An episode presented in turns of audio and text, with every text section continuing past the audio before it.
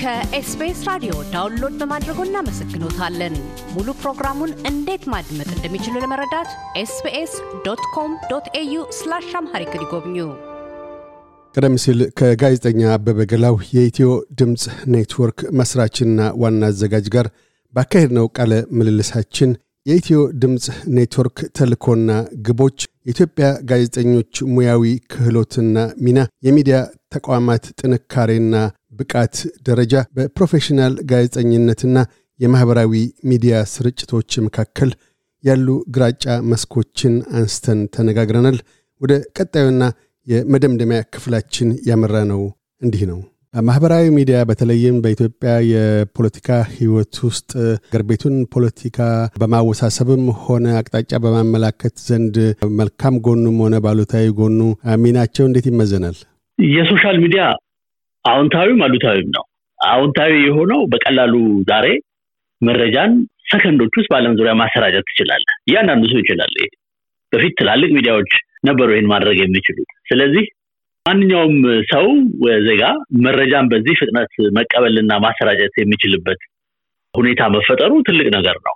በእውነት ለመናገር ግን ደግሞ ያው ሁልጊዜም ቴክኖሎጂ abuse የሚያደርገውም አለ እና abuse ም ደግሞ አለ። abuse ኡ ሆን ብሎ የተሳሳተ መረጃ በማሰራጨት ህዝብን ለማደናገር፣ ግጭት ለመፍጠር፣ ጥላቻ አሁን በእኛ ሀገር አንዱ ትልቁ ችግር የሆነ social media ን ብሔር ጥላቻ ሰዎችን በዘራቸው ፈርጆ በነዛ ሰዎች ላይ ወይንም እንደ ጠላት በሚታየው ብሔረሰብ ወይንም group ላይ ጥላቻ ማሰራጨት ለሱ ሁሉ ድል የሰጠ ነው እና አንዳንዱ የሚሰራጨው ነገር በወንጀል ሊያስጠይቅ የሚችል ነገር ሁሉ ነው የሚሰራጨው። ግን ያንን ደግሞ በቀላሉ መቆጣጠር የሚቻልበት ሁኔታ አለመኖሩ ትልቅ አሉታዊ የሆነ ተጽዕኖ በብዙ ሀገሮች ኢትዮጵያ አንዷ በዚህ ተጠቂ ከሆኑት መካከል ናት። በተለይ በዘር ቅስቀሳ ከሚታወቁ ማህበረሰቦች social media ላይ አንዱ ኢትዮጵያ ነው። ለፌስቡክ እና ለትዊተር ራሱ በየጊዜው complaint ይቀርባል።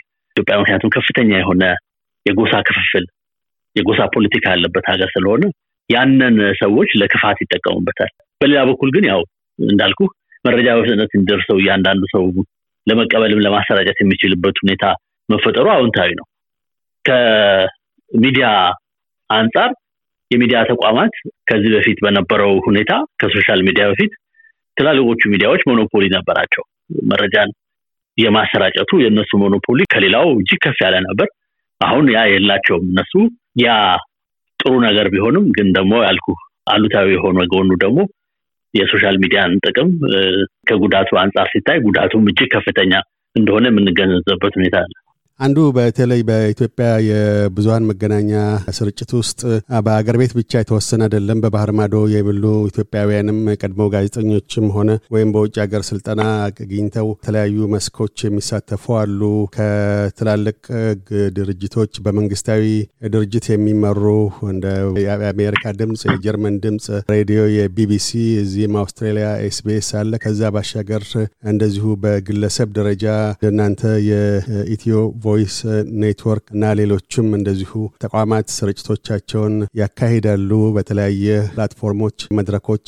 የእነዚህስ ሚና በውጭ ያሉት ብዙሀን መገናኛ ኢትዮጵያ ነክ የሆኑ ጉዳዮች ላይ የሚያተኩሩ በግልም ሆነ በመንግስት አማካይነት የሚሰራጩ የእነሱስ ሚና ምንድን ነው? በኢትዮጵያ ውስጥ ላለው የንግግር ነጻነት ወይም የፕሬስ ነጻነትን ከማጎልበት መረጃዎችን ከመስጠት የህዝብን ግንዛቤ ከፍ ከማድረግ አኳያ በምን ይታያሉ? አልፎ አልፎም ወገንተኛ ሆነው በአንድ የተወሰነ አጀንዳን ብቻ ገፊ ሆነው የሚያራምዱትም ደግሞ የዛን ያህል አሉታዊ ተጽዕኖ ያሳድራሉ በሚል እንደዚሁ ትችቶች ይሰነዘሩባቸዋል። እነዚህን እንዴት ያያቸዋል? ሚናቸው ምንድን ነው? ኢትዮ Voice Network ን ጨምሮ ለዲሞክራሲያዊ ግንባታም ሆነ ፕሬስ ነጻነት እያበረከቱ ያሉት አስተዋጽኦ በምን መልክ ይመዘናል? ጥሩ ጥያቄ ነው። እንግዲህ እንደምታውቀው የኛ ሀገር ለየት ያለ ችግር ያለበት ሀገር ነው። እሱም ዜጎች መብት ያጣሉ፣ መብታቸው ይገፈፋል በጣም በከፍተኛ ደረጃ። ተራ የሆነ እንኳን አንድ አርቲክል ጽፎ ወይንም ደግሞ አንድ ጽሁፍ ጽፎ በዛ ምክንያት ሊታሰር ይችላል አንድ ሰው ወይንም አሸባሪ ተብሎ ሊፈረጅ ይችላል። ስለዚህ ውጭ ያለው ምንድን ነው በነፃነት የፈለገውን ነው በሚያምንበት ሁኔታ ስራ መስራት ይችላል። እነዚህ እንግዲህ እንዳልከው ወገንተኛም የመሆን ሁኔታ ብዙ ሊታይ የሚችል ነገር ነው። ሊከሰትም የሚችል ችግር ነው። ለምን በሀገሪቷ ውስጥ ያለው ክፍፍልና በተለይ ደግሞ በመንግስትና በህዝቡ መካከል ያለው ክፍፍል ትልቁ ክፍፍል በኢትዮጵያ ውስጥ ከምንም በላይ መንግስት እና በዜጎች መሀል ያለው ፍጭት ወይም contradiction ከባድ የሆነ ችግር ስለሆነ እንደኛ አይነት የሆኑ ሚዲያዎች ሲቋቋሙ ብዙ ጊዜ ድምፅ ለመሆን ለሚታፈነው ለሚጨቆነው ድምፅ ለመሆን በሚል አላማ ነው የሚቋቋሙ። ያ ወገንተኛ ሊያደርግህ ይችላል፣ ምንም ጥያቄ የለውም።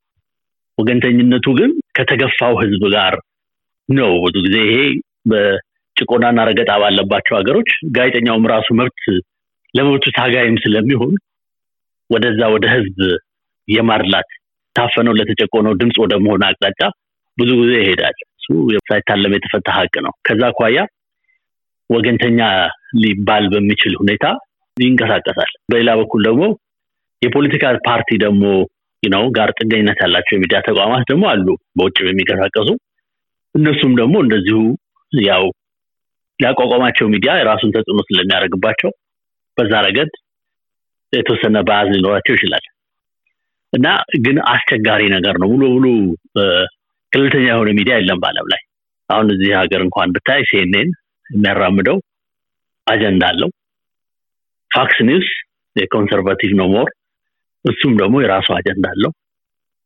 NBC ምናምን የሚባሉት ሁሉ እንደዚሁ አጀንዳ እና አቋም አላቸው። ይሄ universal በሆነ ሁኔታ እርግጥ ነው ተረጋጋ ዲሞክራሲ ባለባቸው ሀገሮች የተሻለ ሁኔታ ቢኖርም ግን ደግሞ የሚዲያ ሚዲያ በመሰረቱ አላማ አለው።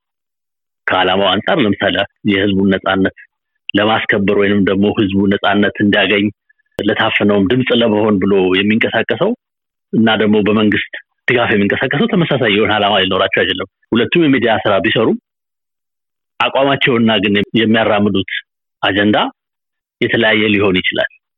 ያው የጋዜጠኝነት ስራ ሁሉም ሊሰሩ ይችላሉ፣ ግን ደግሞ አንግሉ ይለያያል እና ከዛ አኳያ ሊታይ የሚችል ነገር ነው። በሀገራችን ያለው ተቃርኖ ግን ቅድም የጠቀስኩት በተለይ ትልቁ ተቃርኖ በመንግስትና በዜጎቹ መሀል ያለው ተቃርኖ ነው።